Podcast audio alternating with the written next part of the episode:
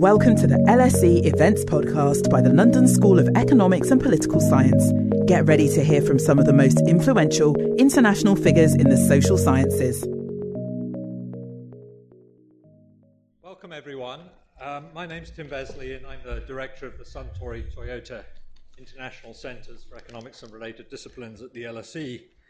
Delighted to welcome you to this year's Michio Morishima Lecture. This is a major event in the life of STICERD and honors our founder, Michio Morishima, who is a distinguished mathematical economist and latterly a public intellectual who commented extensively on Japanese culture and the economy. Um, this afternoon's speaker fits perfectly well with the ambitions of the lecture, which is to invite a distinguished academic whose work has reached out beyond academia. So I'm delighted in that context to introduce Glenn Loury, who I first met in 1989, uh, still during impressionable years. And what I learned from him, I continue to carry uh, with me today. I was immediately in awe of his intellect uh, and knew him as a mathematical powerhouse. Um, his important contributions to economic theory uh, include a classic paper on intergenerational equity, uh, written as part of his PhD thesis, and he and I worked together and wrote two papers, and we were re- reminiscing yesterday, as only the nerdiest of economists do, on the challenge that we faced in one of the technical arguments uh, due to working in an infinite dimensional space. And it was Glenn who, in, who an incredibly elegant argument that uh, we were discussing that appears in one of our papers. Uh, Glenn subsequently wrote a classic paper that some of you will know on the economics of affirmative action with my good friend Steve Coate. Uh, and not to be neglected is Glenn's considerable uh, academic achievements uh, include the he was one of the first people uh, to coin the term social capital in his PhD thesis in 1976, something subsequently acknowledged by people like James Coleman, uh, who, who, who certainly developed the idea conjointly. Glenn is both a deep and elegant thinker. He brings clarity to murky topics and although many of the topics are political, he cannot be categorized by conventional labels. Uh, I'm tempted to say that, above all, Glenn brings an economic theorist sense of order and clarity to everything that he does, even when wearing the mantle of the public intellectual. And he's an extremely influential public intellectual, and many of you will know him through that. Um, it's been my ambition to bring Glenn uh, to the LSE for some time and I'm delighted that at last um, I can welcome him here. Um, it's the first Mor- Morishima lecture in uh, two years in person, um, so it's great to be back here with Glenn, and I'm looking forward, as I'm sure all of you, to what Glenn uh, has to say. He'll speak for uh, about an hour, and then we'll have questions and discussion. So over to you, Glenn, and welcome.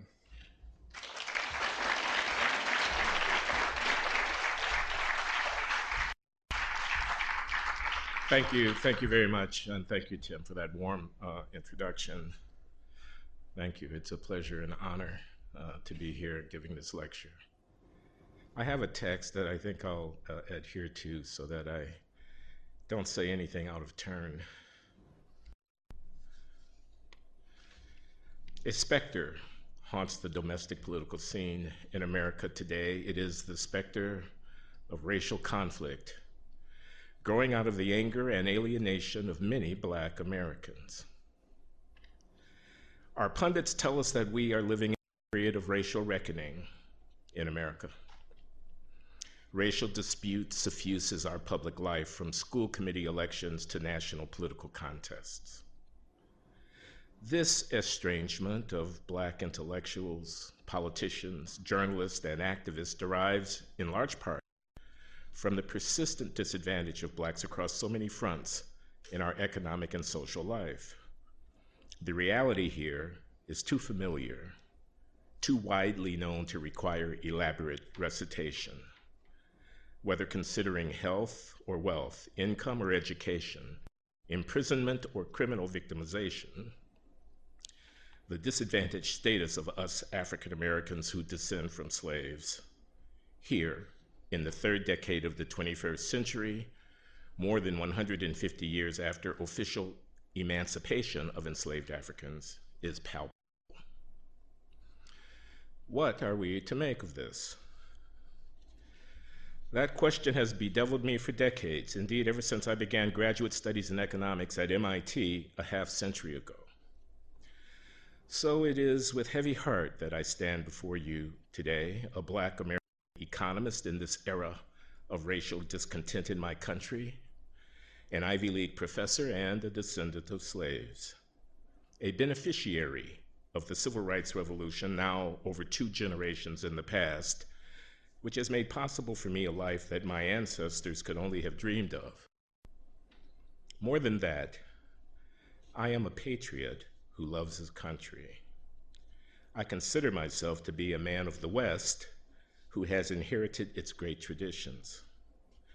As such, I feel compelled to represent the interest of my people here and now. However, that reference is not unambiguous, invoking, as it does, both communal and civic antecedents. For me, ultimately, the civic priorities must be prior to the communal ones. But those communal ties, that call of the tribe, if you will, remain strong. Just what, I must ask, is a self respecting Black American to do in the face of such persisting racial inequality? And so, to set the stage for what is to come, I ask you to consider an imaginary dialogue between two Black American social scientists. One, an e- economic theorist of neoliberal orientation, rather like me, and the other, an ethnographic sociologist with radical left political leanings, very unlike me. It goes as follows The Economist, chanting, but otherwise quite still. Relations before transactions. Relations before transactions. Relations before transactions. Relations before transactions. The sociologist enters with a start. What's wrong, my friend? Why are you saying that? You must be the culprit who pilfered my copy of Bourdieu last week. The Economist. No, I am not. And who is Bourdieu anyway? I'll bet he's one of those incomprehensible French theorists you're always fawning over. It's my mantra. I'm meditating. Very calming. You should try it sometime. The sociologist ignoring the dig. I meditate all the time, man. I'm the one who belongs to a profession fraught with anxiety. But what's your excuse? The Economist. Well, I've been having a recurrent nightmare of late. I wanted to stop. My shrink thinks meditation could help. Who's your shrink? This brother was my roommate at Swarthmore. Brilliant dude. Works a lot with gunshot victims, city types involved in gangs and the drug trade and so on. He thinks they're making passive suicide attempts. He writes books on hopelessness, self loathing, falling into an existential abyss. He cites Freud and Nietzsche and de Sade. Strange guy, but brilliant. He gave me the mantra, probably it would help, said I should repeat it slowly while sitting very still and taking deep breaths. The sociologist. Perhaps, but remember what I told you about those pizzas? Not such a good idea after midnight. And did you say decide? Anyway, tell me, what's the the Economist. Oh, it's awful. I'm back in grad school. I'm sitting in my usual place right in the front of the class. The professor poses what he says is an important question and invites one of us up to the board to work out an answer. I get there first and proceed to fill the board with equations, and finally I arrive at what must be the solution. My derivation is far too elegant not to be true. I turn to explain myself to the rest of the class, and just then I realize I've forgotten the original question. I rack my very large brain, but for the life of me, I can't recall it. The class begins to snicker. They're a ruthless bunch when they smell blood. The guffaws and catcalls grow louder. It's humiliating, just humiliating. The economist begins to tremble uncontrollably. Sociologist comforting his friend. Yeah, I can see that. It's got to be tough being the smartest person in the room without a clue as to what's the point. You ought to stick with that shrink, though. Dreams can be very revealing, you know. But I'm not sure I get the mantra. And what was the professor's question anyway? The Economist. He had asked us to explain how durable racial inequality in United States can be squared with the premises of modern economic theory without making any assumption of innate racial inferiority and without postulating any unexplained preferences for own group associations.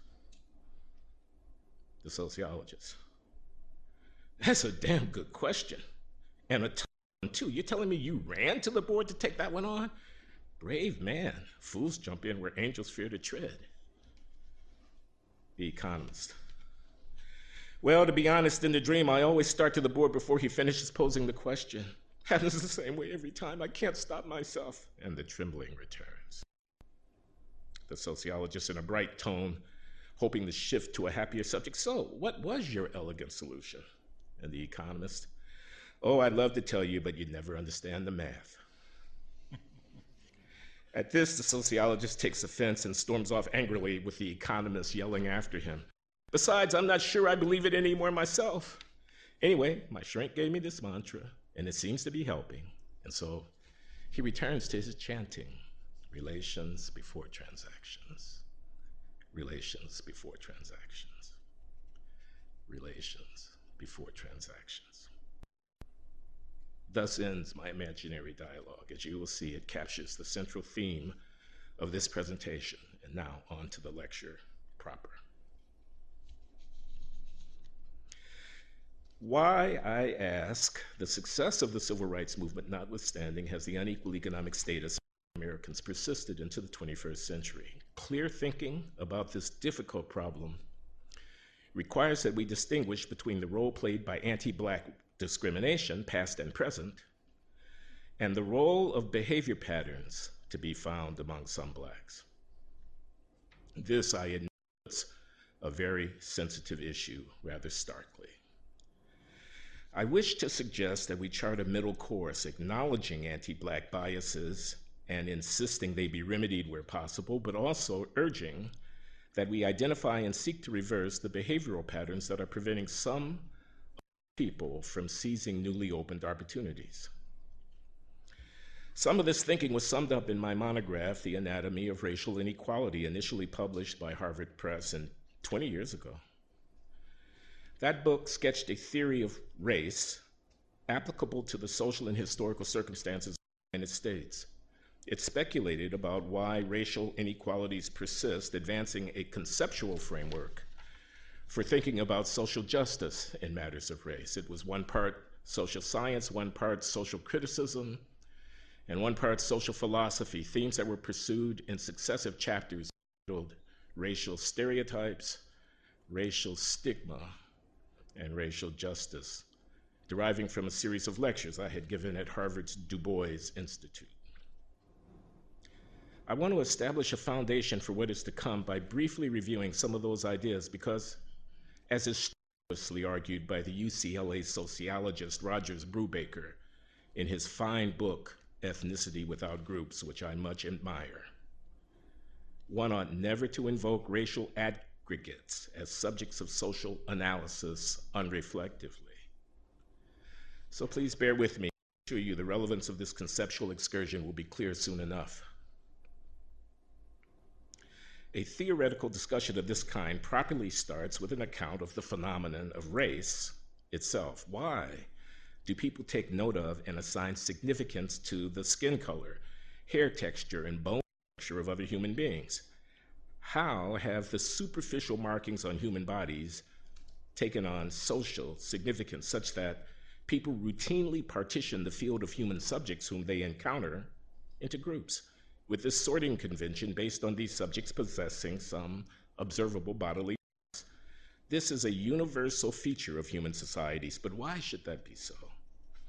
I proposed in that book, acknowledging in advance there was no great originality in this, to conceive of race as a social construct, a conventional, not a natural category.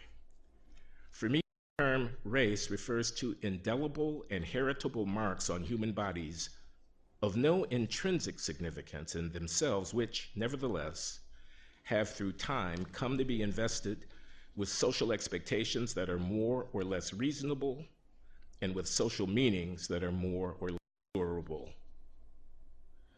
When talking about race in America, or anywhere else for that matter, we are dealing with two processes categorization and signification. Categorization entails sorting people into cognitively manageable subsets based on bodily marks and differentiating one's dealings with such persons accordingly. It is a cognitive act, an effort to comprehend the social world around us. By contrast, signification is an interpretative act, associating certain connotations or social meanings those categories. So, both informational and symbolic issues are at play, or as I like to put it, when we speak of race, what we're really talking about is embodied social signification. This is the constructivist spirit that I employed the negative interpretive and symbolic connotations that have always attached to blackness in the United States owing to the history of African slavery. Given this theoretical understanding of race, what then might one say about the causes of persistent racial inequality? Fundamental to my approach in that book was the distinction between racial discrimination and racial stigma. Discrimination is about how black pe- people are treated, while stigma is about how we are perceived. I argued that what I called reward bias, that is, different treatment in the marketplace, had become a less significant barrier to the full participation of black people in American society than is development bias, by which I mean differential access to crucial opportunities for growth. Reward bias focuses on unfavorable treatment of Black people in formal transactions, limiting the returns on skills and talents we have uh, acquired, while development bias focuses on the impediments that block access for Black people to those social interactions necessary to acquire skills and to refine talents. My idea was that such interactions are always mediated by informal social networks. Reward bias is rooted in racially discriminatory transactions. Development bias is grounded in racially stigmatized relations. Many of the resources that foster human development only become available to persons as the byproduct of informal, race influenced social interactions. Put differently, reward bias entails discrimination in contract, whereas development bias entails discrimination in contact. Contract versus contact. Transactions versus relations. Can you see what I'm getting at? Obviously, these two kinds of bias are not mutually exclusive. Acquisition of skills can be blocked by overt acts of discrimination. Moreover, a regime of market discrimination that comes under pressure from the forces of competition may require for its maintenance employing informal instruments of social control. Still, while both kinds of bias promote racial inequality, the distinction is useful. For whereas the moral problem presented by reward bias is straightforward and calls for an uncontroversial remedy via laws against discrimination, development bias presents a subtle more insidious ethical challenge, one that may be difficult to remedy via public policies in any manner likely to garner majoritarian support. Law and policy are readily available for fighting reward bias, but less so for countering development bias. This is because citizens who find the transactional discrimination associated with reward bias to be noxious may be more accepting of the relational discrimination underlying development bias. Race preference in the choice of one's personal associations may seem to be less problematic than racial preference in the choice of one's trading partners. So perhaps now one can see what the economist Shrink was getting at in that opening dialogue with his mantra relations before transactions. He was pointing toward the idea that the persisting subordinate position of blacks in the economy is thought of as deriving from our stigmatized status in the society and not the other way around. he was hinting that a focus on racial discrimination in economic transactions does not cut, deep, cut deeply enough. One must also consider the consequences of the racially stigmatized social relations that inhibit blacks' access to those networks of affiliation where developmental resources are most readily appropriated. On this view, the ultimate source of persisting inequality is not a racially hostile marketplace or an administrative state, as had been the case in the past. Rather, the mantra's claim is that today's problem derives mainly from a race tinged psychology of perception and valuation, a way of seeing and relating to Black people that withholds from them a presumption of equal human worth. A racial group's stigmatized status in the imagination and in its own self understanding may be rationalized and socially reproduced due to the group's subordinate position within the economic order, order, thereby creating a vicious circle. Here, then, we have a world where racial dignity, racial subordination, racial dishonor, racial pride, and shame resonate powerfully. Such has been my world which may help you to understand why I identify so closely with that fictional black economist in the opening dialogue. I have done so for nearly half a century. 26 years before the publication of The Anatomy of Racial Inequality in my doctoral dissertation written at MIT under the inspiring supervision of Robert Solow, I had the good fortune to coin the term social capital. To my everlasting benefit, the great sociologist James Coleman, in his 1990 treatise, Foundations of Social Theory, credited me, along with Jane Jacobs, as having been an originator of this concept. What is more, distinguished political scientist Putnam cited me to the same effect in his 1992 study, Making Democracy Work. Not bad. I'll take it. As it happens, I first used this concept in an analysis of persistent racial inequality in America. By discussing how I came to coin the term social capital, I can further illuminate the contrast I'm drawing between informal social relations and formal economic transactions, between reward and development bias as mechanisms perpetuating the subordinate economic position of black people in America. Thinking as an economist, I wanted to contrast my concept, social capital, with the more familiar idea of human capital. As you know, human capital theory attempts to explain variations in the earnings capacities of persons by analogy with the well developed theory of investment in economics, assuming rational by forward looking individuals, analyzing investment decisions in light of an agent's discount rate, their anticipated returns, and the available alternative uses for their time. Human capital theory imports into the study of human inequality the intellectual framework well developed within economics to explain investment by firms, a framework that focuses on the analysis of formal economic transactions.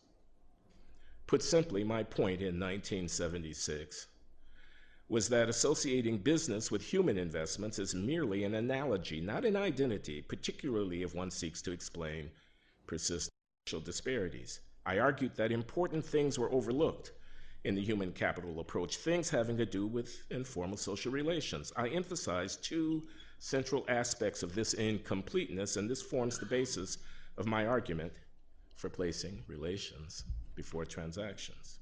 First, I observe that human development is socially situated and mediated. That is, the development of human beings occurs inside of social institutions.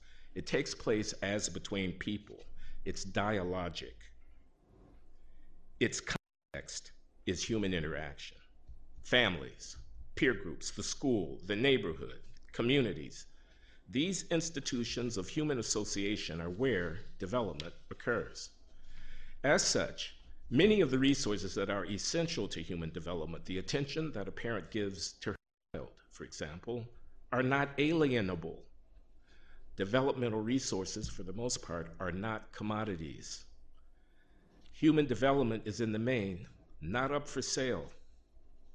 Instead, structured connections between individuals create the context within which developmental resources come to be allocated to individual persons. Opportunity travels along the synapses of such networks. The resulting allocation of resources may not be efficient. Development of human beings is in this respect fundamentally different from corporate. And so it may not be a good idea to reason as if that were not so. This was my main point in 1976. The family is one such institution, a fundamental observation since human development begins before birth. Decisions a mother makes about how closely to her health and nutrition during pregnancy, for example, will alter the development of her fetus. This and a myriad other things that I could name all come together to shape the experience of a newly born infant who will mature one day to become a human being about whom it will be said that he or she has this or that productivity as reflected in their wages or their scores manifest on some cognitive examination. Well, I was arguing in 1976 that they are not machines and their productivities, that is to say, their behavioral and cognitive capacities bearing on their social and economic functioning. These things are not merely the result of a mechanical infusion of material resources. Instead, these capacities are the byproducts of social processes mediated by human affiliation and connectivity. This is the key for understanding persistent racial disparities. My second observation was that, as mentioned previously, what we're talking about when we talk about race is mainly a social and only indirectly a biological phenomenon. The persistence across generations of racial differentiation between large groups of people in an open society where individuals live in proximity to one another provides irrefutable indirect evidence of a profound separation between the racially defined networks of social affiliation in that society. Put simply, there would be no races in the steady state of any dynamic social system unless, on a daily basis and in regard to their most intimate affairs, people paid assiduous attention to the boundaries separating themselves from racially distinct others. Over time, race would cease to exist unless people chose to act in a manner so as to reproduce the variety of phenotypic expression that constitutes the substance of racial distinction. Race is not something given in nature. Rather, it is produced. It's an equilibrium outcome. It's something we are making. It's endogenous. Thus, if the goal is to understand durable racial inequality, we will need to attend in some detail to the processes that cause race to persist as a life in the society under study. For such processes almost certainly will not be unrelated to the allocation via a variety of social interactions and networks of the human developmental resources in that society. Here then is my second point in a nutshell. The creation and reproduction of race as a feature of society rests upon a set of beliefs and conceptions about identity held by people in that society, beliefs about who they are, about the legitimacy of conducting intimate relations with racially distinct others. And here I do not only mean sexual relations, though I do mean that too. The contrast I drew between human and social capital all those years ago was based on the conviction that beliefs of this kind will affect the access various persons enjoy to those informal resources that individuals need to develop their potential. Social capital, for me, was therefore a critical feature in the creation of what we economists routinely refer to as human capital.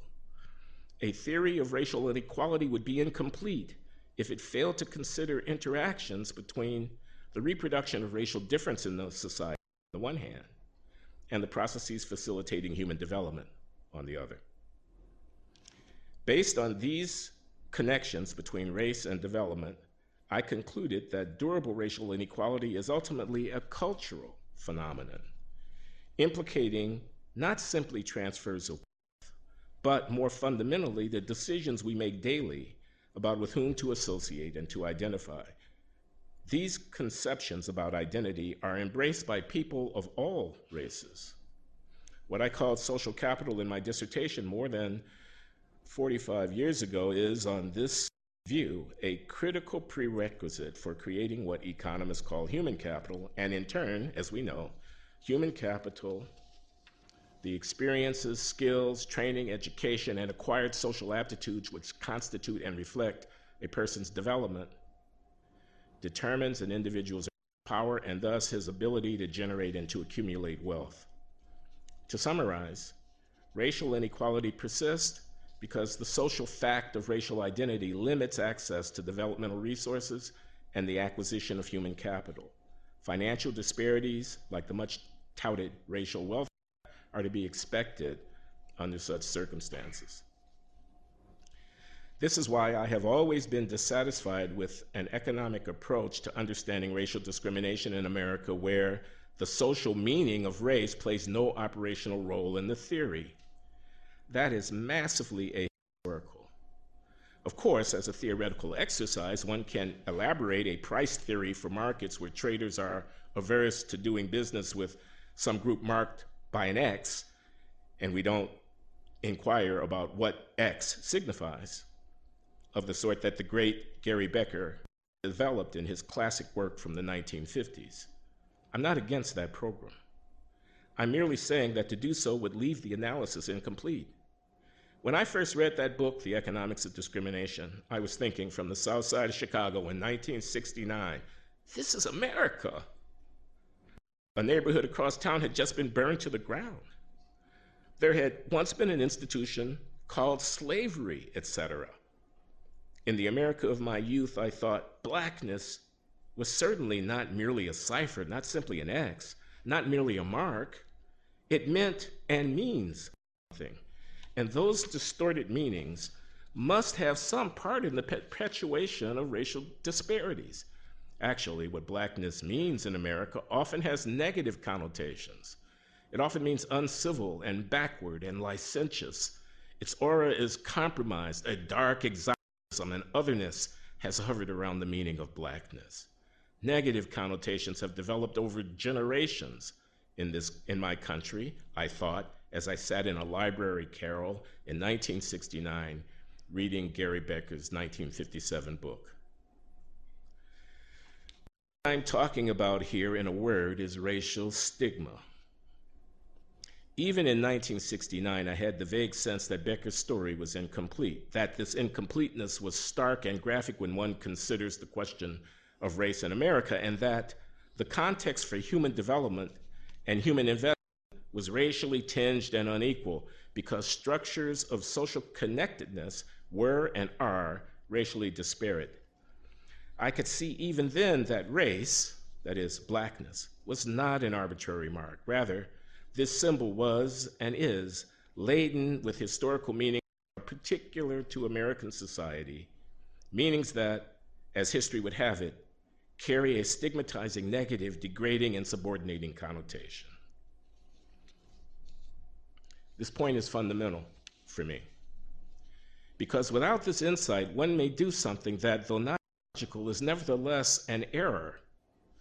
One may say, as many more or less conservative commentators have in fact said, look, look at the recent immigrants from Asia and even from Latin America. They too have been victims in various ways, and yet they have advanced in our society, even as you blacks of inner city Detroit, Chicago, Philadelphia, Baltimore, New Orleans, Los Angeles, Oakland, etc., etc., continue to lag. What's wrong with you people? Without realizing that bodily marks signify things, negative things, otherness things, influencing the opportunity for bearing those marks to develop their human capacities, without seeing this, one may attribute the backwardness of these people who have been stigmatized to their essence. One will say, in effect, it must be something about those people, not about us, that causes them to be so backward. One choose social and political and moral responsibility for their plight and conclude that their failure to develop either reflects the absence of the potential to develop in the first place, and we have books on the shelf making that argument, or one will decide upon this narrative. Their failure is due to their cultural gravity, which sadly, though inevitably, what can we do, causes them to lag behind. By contrast, putting relations before transactions when trying to account for persistent racial disparity in the United States leads to this counter narrative.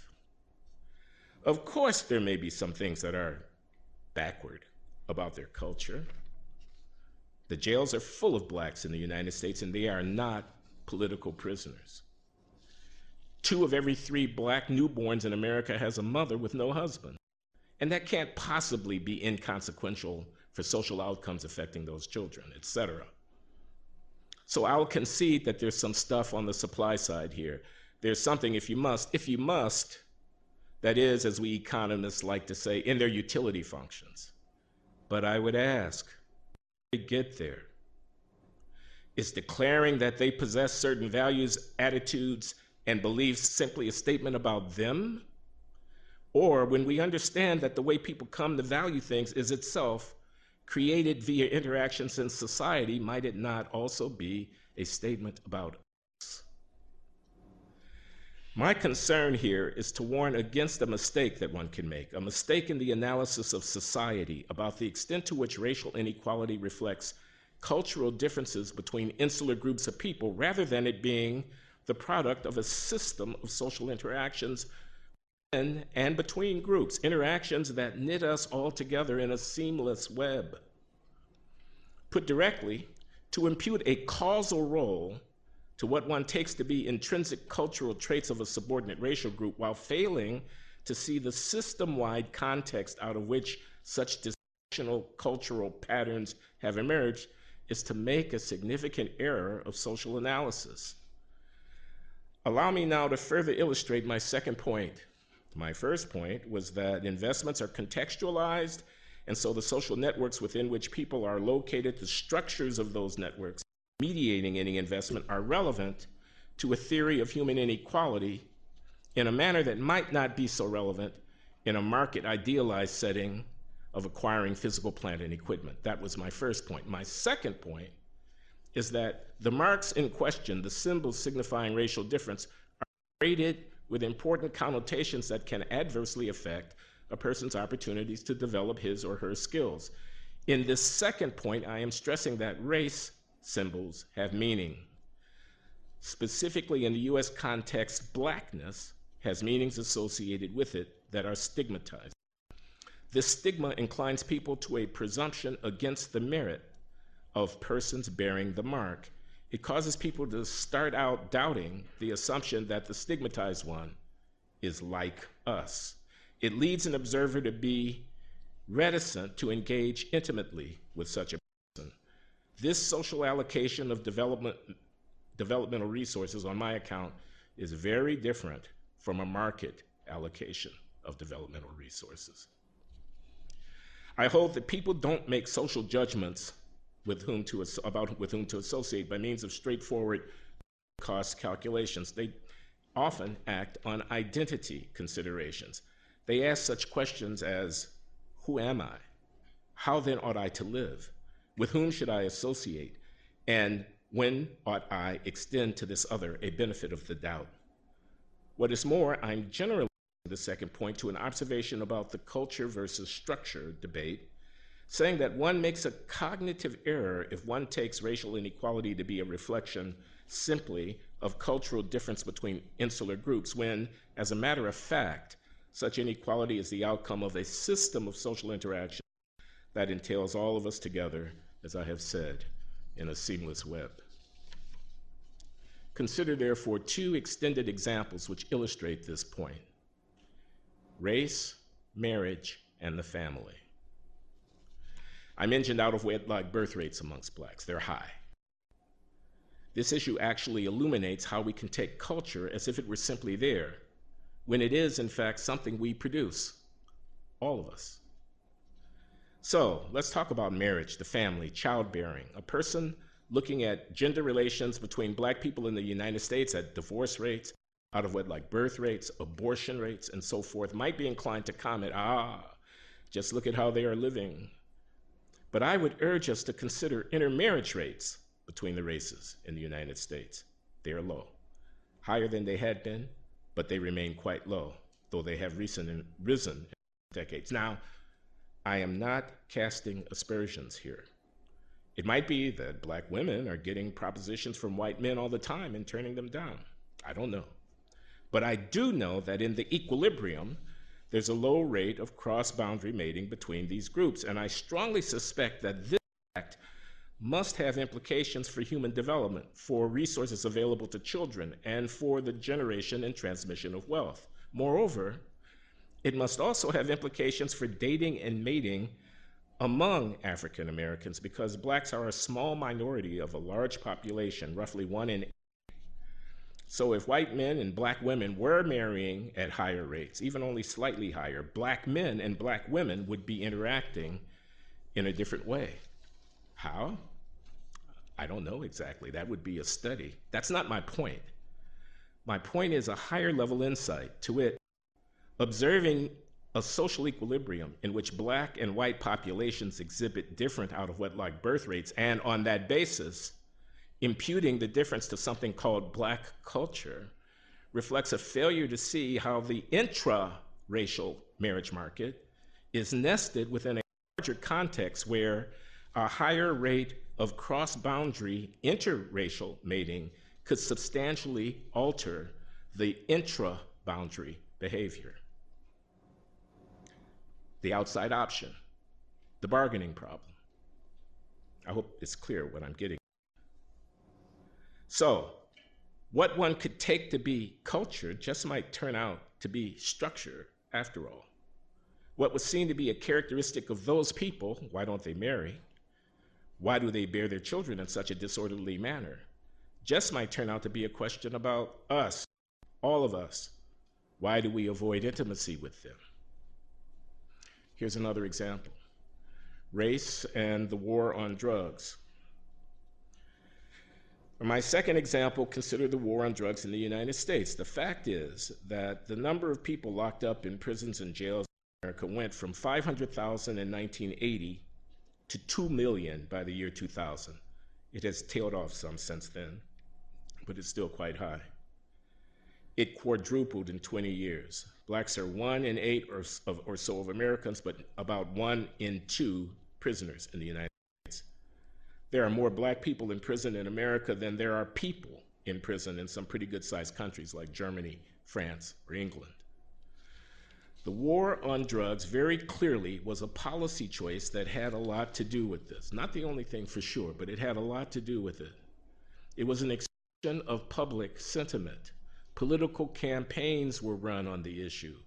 The growth of imprisonment in America has been partly due to explicit efforts to curtail narcotics trafficking. All right, fine. You're against drugs. But you don't be Pierre Bourdieu to see the drama that has been enacted in American society around punishment. A massive mobilization of resources has been undertaken, attended by the corralling and physical control over the bodies of a large non white population and population. The political rhetoric around it is protect our children, keep ourselves safe from, well, from the scum or the rabble these are terms that come to mind. Keep us safe from the element that threatens our civilization. You don't have to be a social philosopher like Jürgen Habermas to see that something really profound is being enacted in such a society. This is not just policy. Policies signify, and the racially disparate incidence of a massively punitive mobilization like the war on drugs signifies massively. In doing so, it both engenders and draws upon a wealth of social meanings that are harmful to the developmental prospects of black people. But here's what I really want to say about the war on drugs everybody does drugs, excepting this audience, of course. The data on drug consumption in America, admissions to hospital emergency rooms for drug overdoses, treatment facility enrollments, recent reporting about the much touted opioid epidemic, all of that data reveal that all classes, races, and regions are in the game. Drugs are a massive consumer market involving everybody. Everybody. Small wonder that such a black commerce would disproportionately enlist in its employ those at the margins of society. That can be no surprise. So, too, with the violence that attends the traffic in drugs. If one cannot write an enforceable contract, one is in a state of nature and disputes will be resolved through violence. That has been the truth of the world since the dawn of time. So it is that there is violent trafficking in drugs in inner city communities in States which are heavily black. And so it is that the persons participating in that commerce have come to be incarcerated. I make no excuses for them. But there can be no doubt that institutional structures involving people of all races and classes, complicated structures, and a massive discretionary utilization of punitive resources have worked to promote a racially disparate incidence of incarceration. One result of corralling so many black bodies has been the symbolic degradation of black people, thereby fostering an interpretative pose that ends up absolving the larger society of any responsibility to consider reforms. A superstructure of ideas and ideology reinforces and legitimates the status quo, removing any ethical doubts that might be lingering about who is to blame for this mess. Here again, we can see how questions about them necessarily entail critical questions about us. Hi. I'm interrupting this event to tell you about another awesome LSE podcast that we think you'd enjoy. LSE IQ asks social scientists and other experts to answer one intelligent question, like why do people believe in conspiracy theories? Or can we afford the super rich? Come check us out. Just search for LSE IQ wherever you get your podcasts. Now, back to the event. To this point, I've been talking about which positive causal model is best suited to account for persistent racial disparities. I would like to close this lecture with an explicitly normative argument as follows. How any society answers the question, who are we, is very significant. It is certainly an important question in the United States today. Who are we? Whose country is it? when talking about crime, violence, school failure, urban decay, prisons, poverty, etc. Are these matters in the back of our minds that can be understood as us and them? Because if it's us and them, anything is It becomes possible to say about those people languishing in our prisons and in our ghettos and in our hospital emergency rooms and in our welfare and unemployment lines, it becomes possible to say about these people in our great cities, that's not my country, that's some kind of third world thing. But that's a lie. Black people are not aliens in America. We are as American as you can get, as American as anybody can be. All of these problems of poverty, violence, school failure, broken families, these are thoroughly American affairs.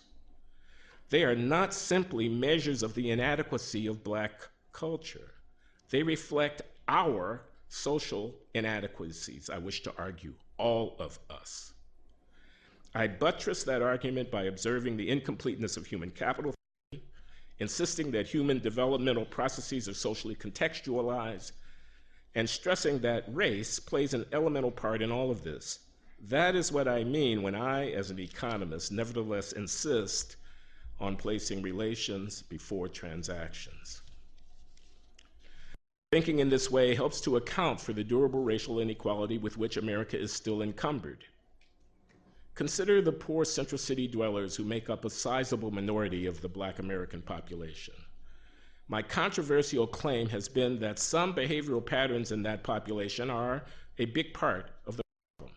so, urging greater personal responsibility in these quarters is, in my view, both necessary and proper. But I am not a moral infant. That can hardly be the end of the story.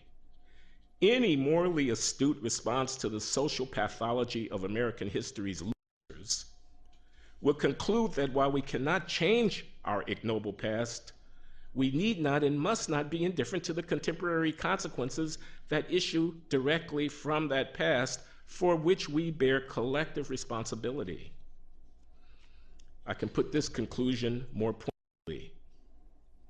The self limiting patterns of behavior amongst poor blacks in the central cities of America are not a product of an alien cultural imposition upon an otherwise pristine canvas.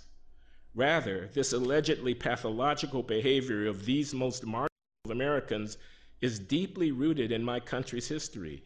It has evolved in tandem with our political and economic institutions and with the cultural practices that support and legitimate those institutions, practices that have been deeply biased against Black people. While we must not ignore the behavioral problems of this so called underclass, we should discuss and react to them as if we were talking about our own children, about our neighbors and our friends. It's an American tragedy. It is a national and not merely a communal disgrace. We should respond to it as we might to an epidemic of teen suicide by embracing, not demonizing, the perpetrators who often enough are also the victims. Doing so would fully vindicate the intuition of that young black economist mentioned in my opening dialogue by placing relations before transactions when accounting for persistent racial disparity in America.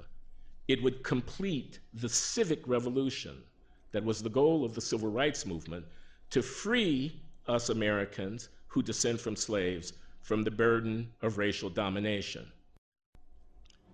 But there's more to this story, for freedom is one thing, and equality quite another.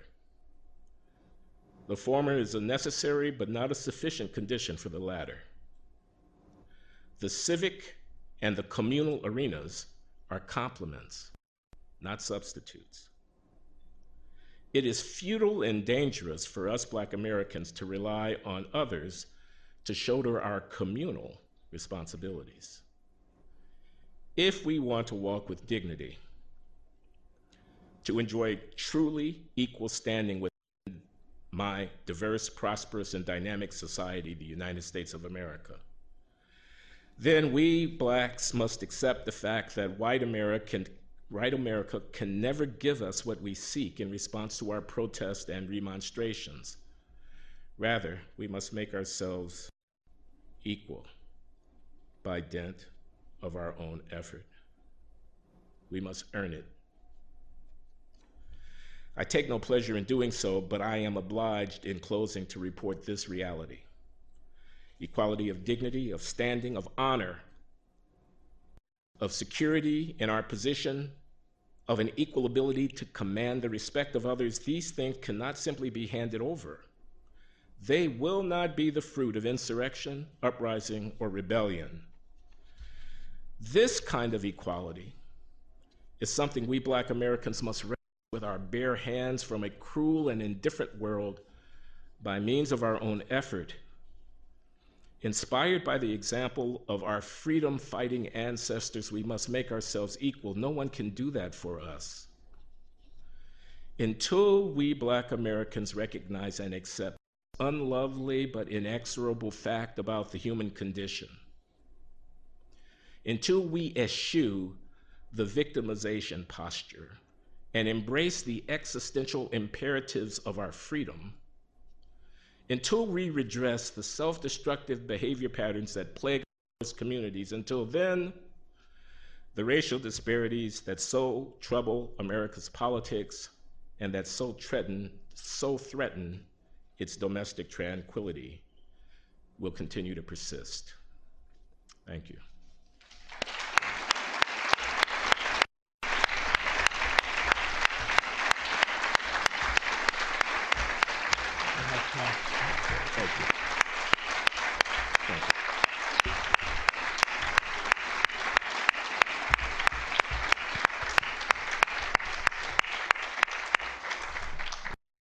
Thank you so much. There's a lot of ideas there, uh, and uh, it's time to turn to the audience who may have reflections, uh, comments, questions. I ask you to keep them brief, to say who you are before you, you, uh, you um, uh, take the microphone. It will, will come to you from one side or the other. Uh, I'll try and handed with those in the upper part of the lecture theatre and those below. So who would who would like to go first? And I'm going to take questions in, in blocks of three and then turn it back to Glenn. So is there anyone who would like to uh, like to start? It. There we are. A question at the Hi, um, my name's Mary Starks. I'm an alumnus of, of the LSE. Um, I, I mean, I studied economics here a long time ago now, and economics is a very transactional discipline, and it's quite, it's pretty good at exploring um, the allocation of resources in by market mechanisms. But I just wondered how useful a discipline you had found it for exploring relational issues and also the allocation of um, de- developmental resources, I think was your, your term. Uh, or to put it another way, if you were a teenager and you were in the question on the board behind you, should you sign up for economics or would you be better off studying history or um, politics or something, sociology? Thank you. So, question down in the middle there. So, if the microphone could just travel a little bit along the row, please.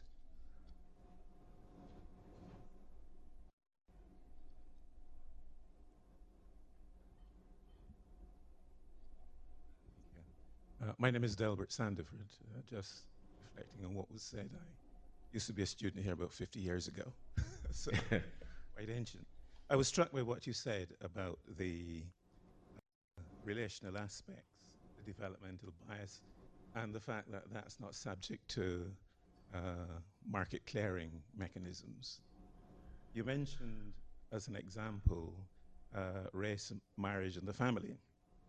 And I was struck by that too because I guess there's no for interracial marriage. How is that going to work? As a subset of all that, if you went down that route uh, of interracial marriage, you could find that in two or three generations, there are no black people left because of intermarriage. Or no. Oh. okay, one more before I come back to Glenn. If not, I can. I, yeah, question down there, uh, and we'll we'll come to you in a moment. Yeah, just. Uh, hi, I'm Daniel Song. I'm a A-level student, and uh, my question is: Do you think the persistence of uh, racial diasporas have a overall positive or negative impact on race relations? I, I didn't hear. I'm sorry. Whether racial diasporas have. a... Diasporas. Yeah, that was the question on diasporas. Yeah. yeah. Okay, Glenn, back back to you. Three uh, good questions there. Uh, well, I mean, economists, I'm going to say that everyone should st- study economics. um, I'm going to say economists should read sociology and history. That's, that's what I think needs to happen. Um, I do admit to a bit of chauvinism, ordinarily speaking, here. Um, I think the rigor of the methods, I think the clarity of the formal exposition and whatnot uh, uh, is to economics credit. There's a reason why we're the queen of the social sciences. But I think narrow uh, narrowness is a, a pitfall uh, in, in my neck of the intellectual academic woods. I uh, can tell you time and time again, sitting in my department at Brown University, feeling like I don't have anybody to talk to. You know, a great book has just dropped, some amazing essay has been written, and I go to knock on my colleagues' doors. There are no books on the shelves, uh, and they, you know, they want to talk about what's in the journal in the last five years. This fellow accepted, of course.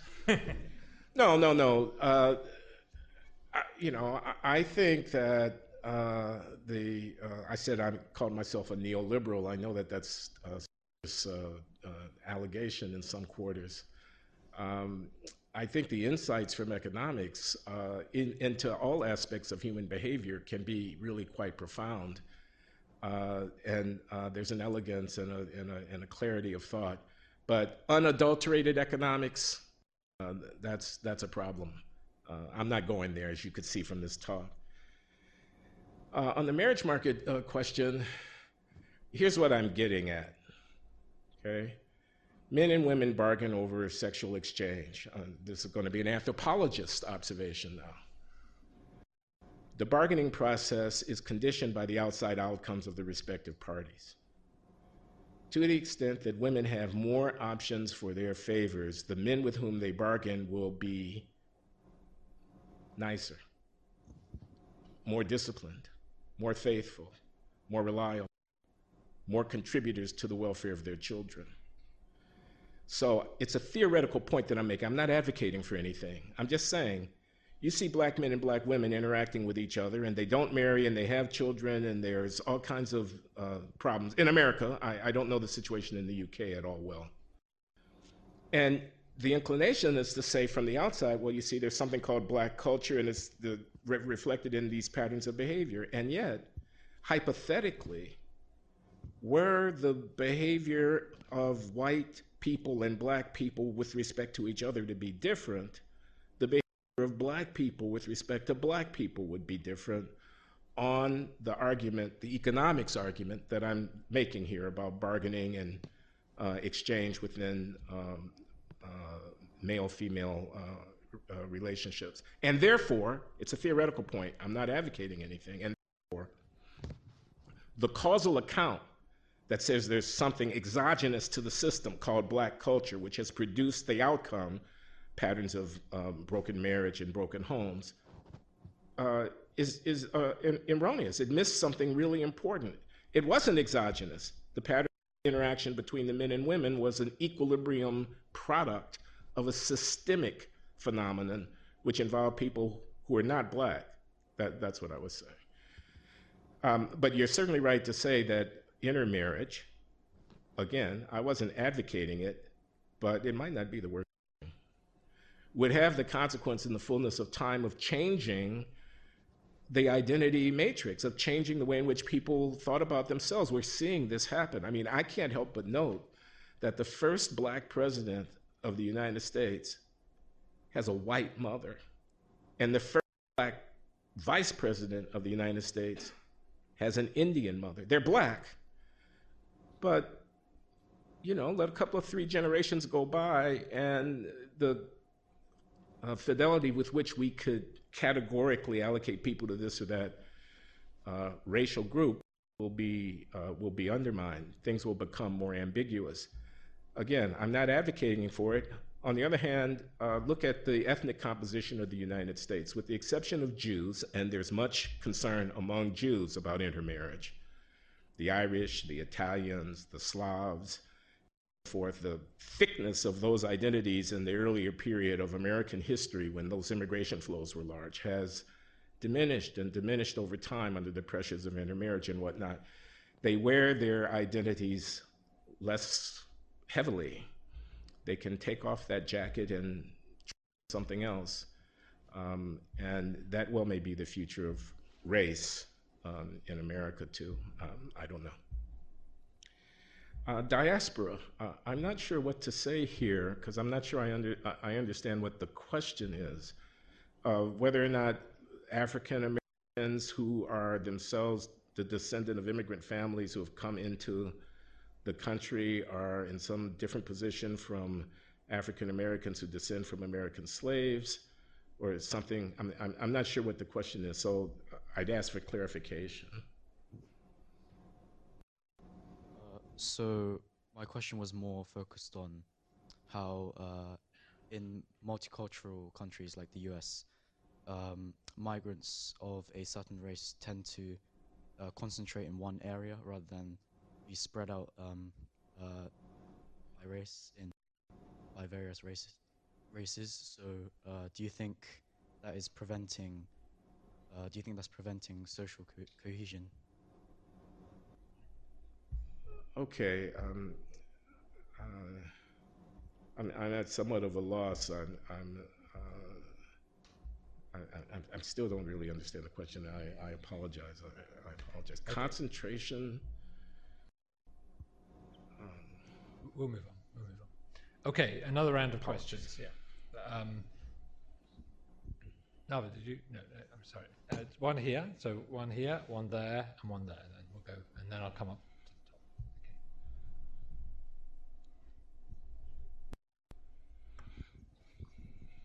Hi, thank you. I'm Charlotte Harris. I'm just a visitor.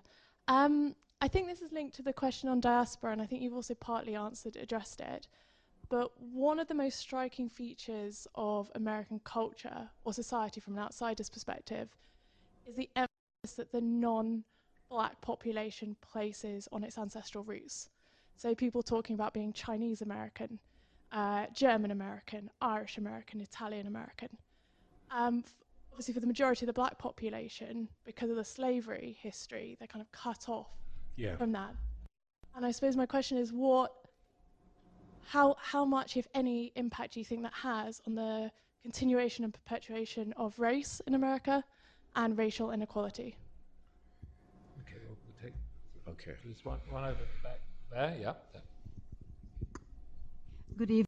Um, my name is Carmen Plever. I'm a hospital doctor and a lawyer, and um, an immigrant myself into Britain 38 years ago. Um, when you talk about the, at the end, you spoke about the, the solutions. I quote you saying equality and dignity, security, etc., not just be handed over to us as black Americans, and we must stop the self destructive behavior. Um, how do you see them doing that when the institutionalized racism is so stacked against black Americans, whether you take the justice system, criminal justice system in America, or American educational system, or policing, etc., is so stacked against people who are poor, um, neglected, um, as you yourself uh, spoke about, how in the so-called war on drugs, in all documentaries that you see about it, it is a war on black male drug users. While you you say yourself, it's a it's an American problem on the whole. So how then do you see them coming out of that? Thank you. There was one more question, I think, somewhere along that. There we are. Share. Hi, my name is Yu Xiaohu, and I'm a PhD student here. I think the idea of placing relations before transactions is very elegant, and I want to um, ask for the relation. Do you mean within black, with race relation, or black-white relation? Because if we talk about black and white relations, then a lack of those social capital might be a reason why black people can't move to a senior position. But if we talk about within black relation, then probably a very strong social capital is the reason why violence is um, why violence or crime is so dominant in the black uh, in the black region. And the second question is, we have also observed a salient geographical racial segregation in the United States. So do you think uh, it's a good policy? For example, the moving to opportunity project will be a good thing to remove um, or to eliminate racial inequality and to boost, for example, social capital between white and black people. Thank you. I do think Move to Opportunity is a good idea. This is a program, a policy program in the United States to subsidize low income people to be able to move out of areas of concentrated poverty. Many of these areas are racially concentrated. By the way, in the evaluation of Move to Opportunity, people do move from poor areas to less poor areas, but they don't move from black areas to white areas. They move from black areas to other areas that might not be quite as black, but that are still an improvement in the in the um, opportunities that they are able to generate from their neighborhood location. I do think Move to Opportunity is is a good thing. I see the argument, uh, the argument that some people will make. Well, you disband the community, and in fact, the strength of the community was going to come from people keeping people in close proximity to one another, people who have shared understanding, common identity, uh, solidarity, and so. Um, and uh, I think the burden is on those who make such arguments to demonstrate empirically the benefits for uh, prosperity and status attainment and whatnot of uh, the supposed racial solidarity that uh, concentrated neighborhoods or segregated schools are, are, are uh, alleged to impart. This is not an argument for or against segregation. It's simply an argument that um, I don't think uh, the maintenance of uh, racial connectivity for its own sake um, is uh, a particularly compelling, uh, compelling uh, program. It's not a project that I would embrace. I called myself a man of the West. I hope you noticed that uh, here. I mean, the identities are not just racial. Our identities are many things. I mean, they are cultural and they are normative and whatnot. And those aspects that transcend race. The society is quite dynamic in the United States, as I'm sure it is, is the case here. So, uh, an effort to hold on, to hold on to the status quo ante that we've uh, inherited from the past may not be the wisest course. Um, I, I, take the point, the experience of African Americans, and I don't know if this was your point or not, who descend from enslaved persons who were kidnapped and brought against their will into the country um, is different from the experience of an ethnic group that has an ancestry that it traces back uh, perhaps even hundreds of years from the motherland or the homeland who come and reassemble themselves as an ethnic enclave within the United States. I can recall an essay by the great uh, historical sociologist, a Jamaican, a black Jamaican named Orlando Patterson, at Harvard. Uh, toward a future that has no past was his argument uh, about the conditions of uh, people who descend from slaves. He's a Jamaican, and he had in mind Jamaican society, but it's also true of blacks in the United States of America, where the fact of slavery, the cauldron, the Holocaust, if you will, of slavery, obliterates linguistic and cultural distinctions that had been flourishing amongst the various African populations that the slave traders drew on, and puts people all together cheek by jowl now in a new, terrible, terrible uh, uh, awful uh, circumstance. And out of that develops a culture uh, and, and an identity that is unique, that is nothing brought from the old country, but something created right here. I mean, we black Americans, if you will, are nothing Americans. We're not Africans, I would say. We are Americans. Our history is to be found in the 1830s and 1840s and the 1850s in those slave quarters of the plantations and the spirituals that the Negroes sang in order to comfort themselves in their uh, travails and so forth and so on. We are Americans. The writer, the late Albert Murray, has a book called Omni Americans, in which he argues that we're, we're in some sense er Americans. This is accepting the native population that was decimated. We, we are the raw elements of the creation of American culture. I mean, look at the musical and cultural influences of African Americans and so on. So there is that. Um, I got to address the question from the lady in the corner over there. Madam, thank you for the question.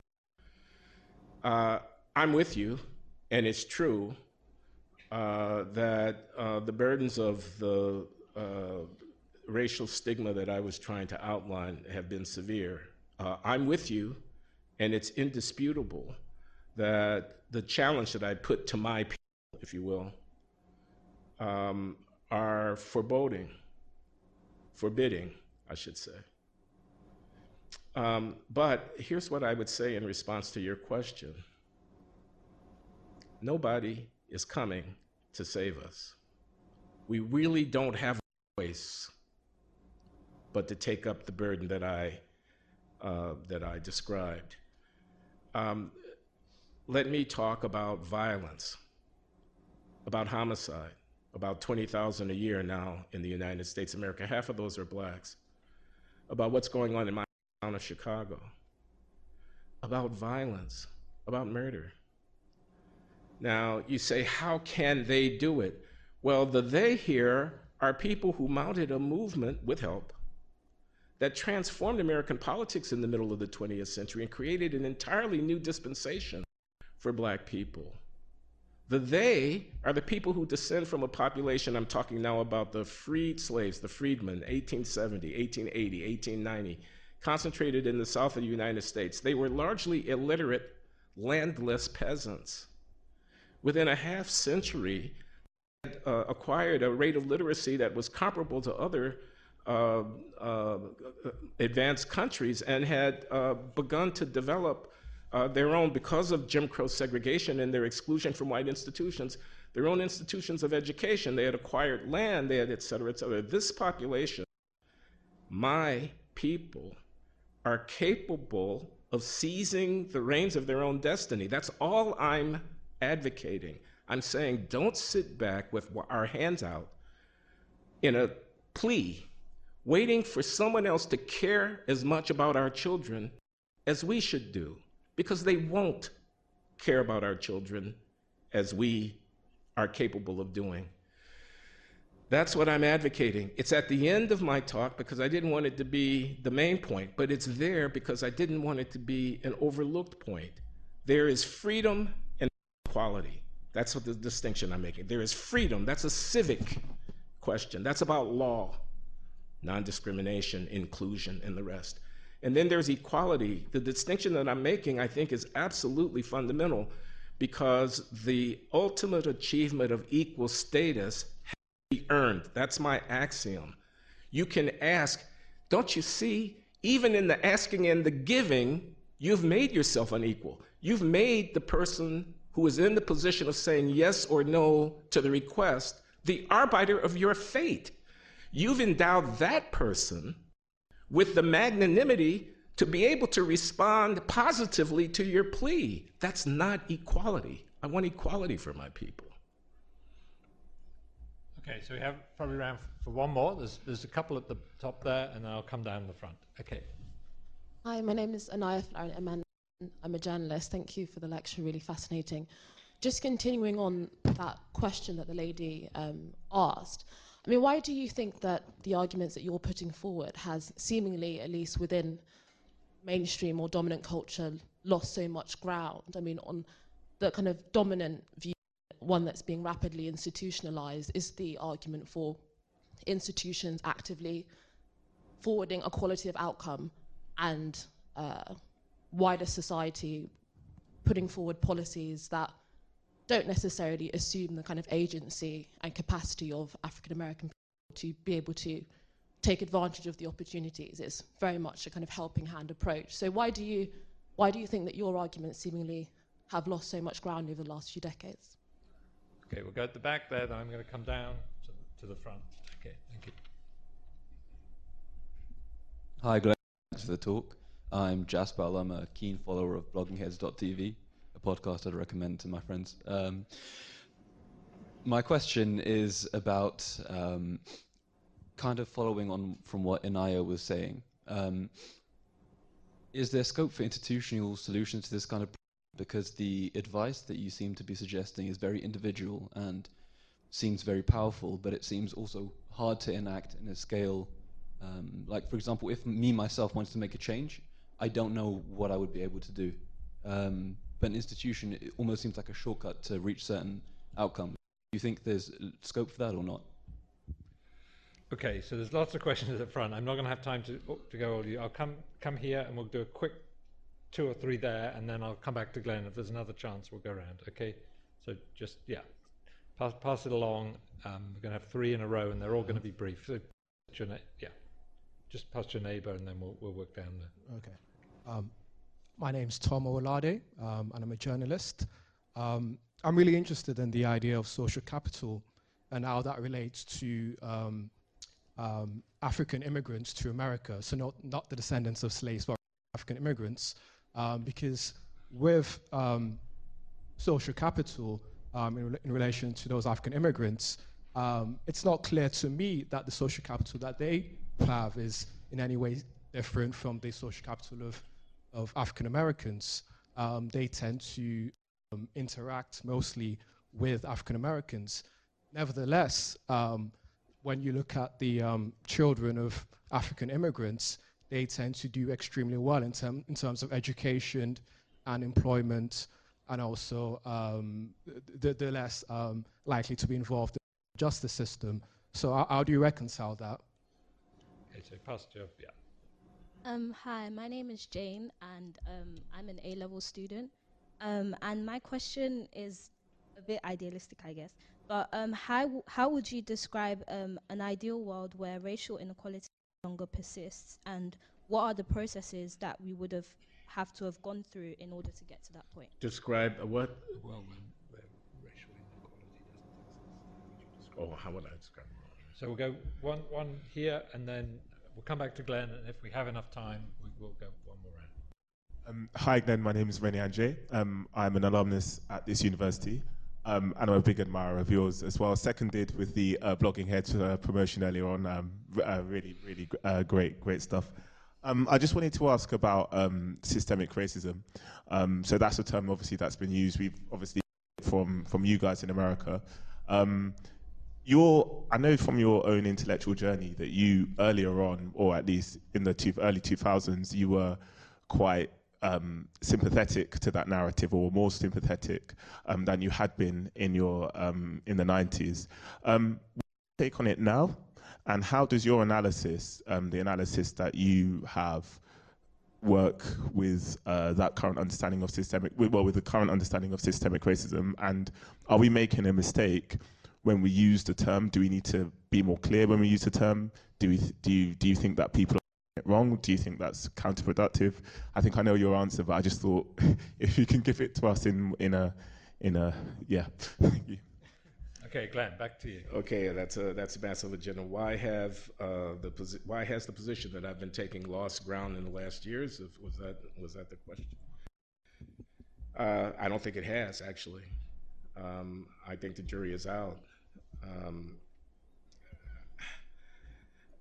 this is an old argument, the argument that I, uh, the part of the argument that I made that everyone seems to want to focus on, that last part of the argument where I distinguish between civic and communal, and I distinguish between freedom and equality, and I put the onus on black people to seize the reins and to determine our own destiny and so forth and so on. I admit that that's rhetoric. That's not a political program. I, I admit that. That's auditory. I use the word in its literal meaning. I don't, I don't cast any aspersions in doing so. That's calling to arms. That, that's an idealistic invocation about a spiritual challenge, an existential challenge. I don't mean religious. Uh, I mean being able to stand up straight with dignity, with one's held, held, head held high. And the balled up fist, the anger, the, the, the smash, the smash, it's a natural impulse and it's very gratifying. Under certain conditions, it's also necessary. We no longer live under those conditions in the United States of America. An empirical claim, I invite you to debate me about whether or not that's the case. This is not Jim Crow. This, this is not lynching. This is not no blacks need apply. Every major cultural institution in the country is behind the woke agenda.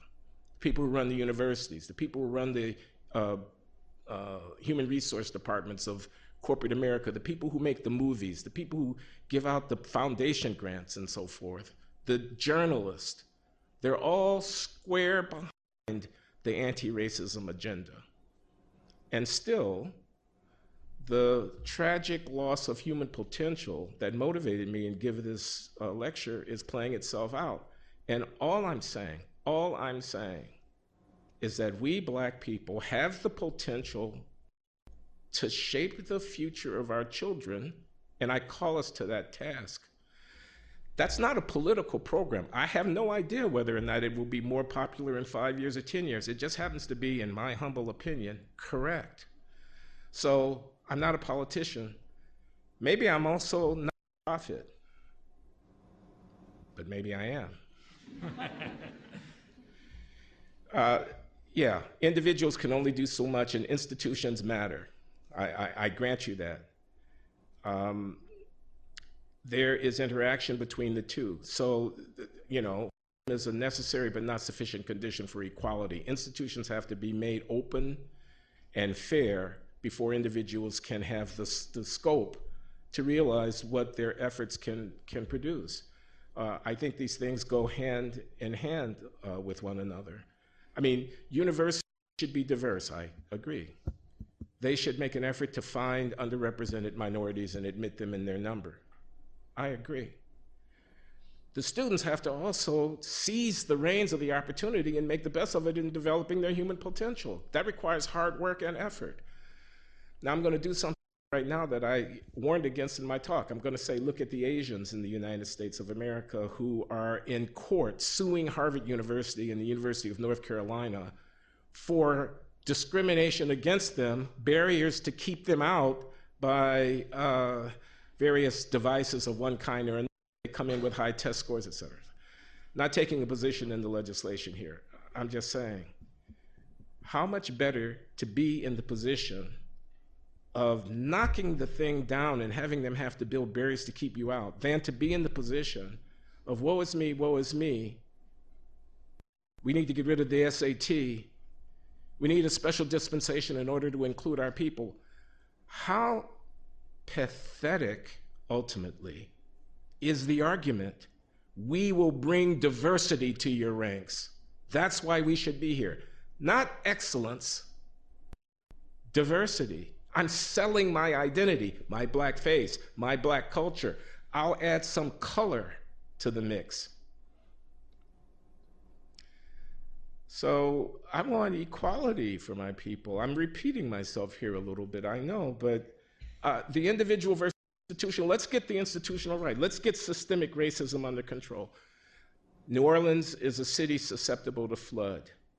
Poor people live on the low lying areas that flood first. Wealthy people live up at higher elevation. Most of the people in the low lying areas are black and they're poor. When the levee breaks and the water comes in, they drown. Read COVID. This is a metaphor. It's a metaphor for the fact that people, when positioned in certain vulnerable places within the structure, who are disproportionately of color because of history, they're susceptible. The unemployment rate ticks up. Who's going to be the first to be laid off and so forth? The schools don't work. Well, the people with options who can afford to move to better neighborhoods or avail themselves of private educational services don't suffer to the same degree. Of course, there is systemic racism of the sort that I'm describing, which is to say, structural factors that interact with historical processes so as to disproportionately burden people of color. Some of those are susceptible to change by policy.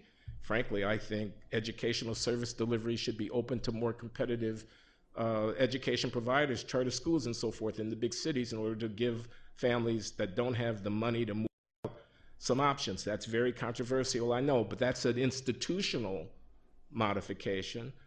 But there still remains the burdens on individuals. Please don't ask me to not talk about individual responsibility because it somehow takes away from the force of a, a, political argument that one wants to make. We can do both things at the same time. We must do both things at the same time.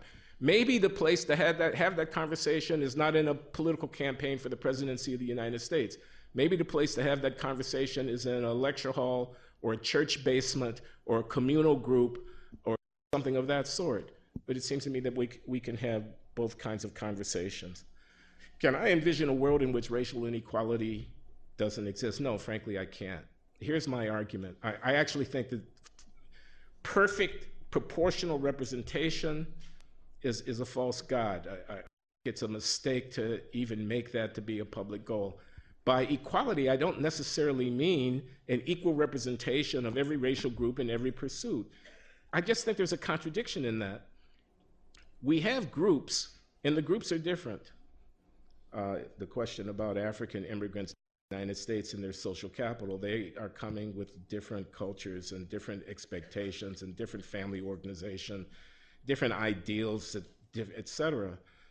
Um, parents will lament the extent to which their children are Americanized and start to think of themselves as black Americans and not as Nigerians because you know, they fear that that cultural inheritance of a keen edge to uh, educational attainment and uh, business uh, entrepreneurship and so forth will be dulled by the blending in with the with the cultures are different, peoples are different. Uh, you can't expect them all to manifest excellence in every area of human activity to the same degree. Thank you for listening. You can subscribe to the LSE Events podcast on your favourite podcast app and help other listeners discover us by leaving a review. Visit lse.ac.uk forward slash events to find out what's on next. We hope you join us at another LSE event soon.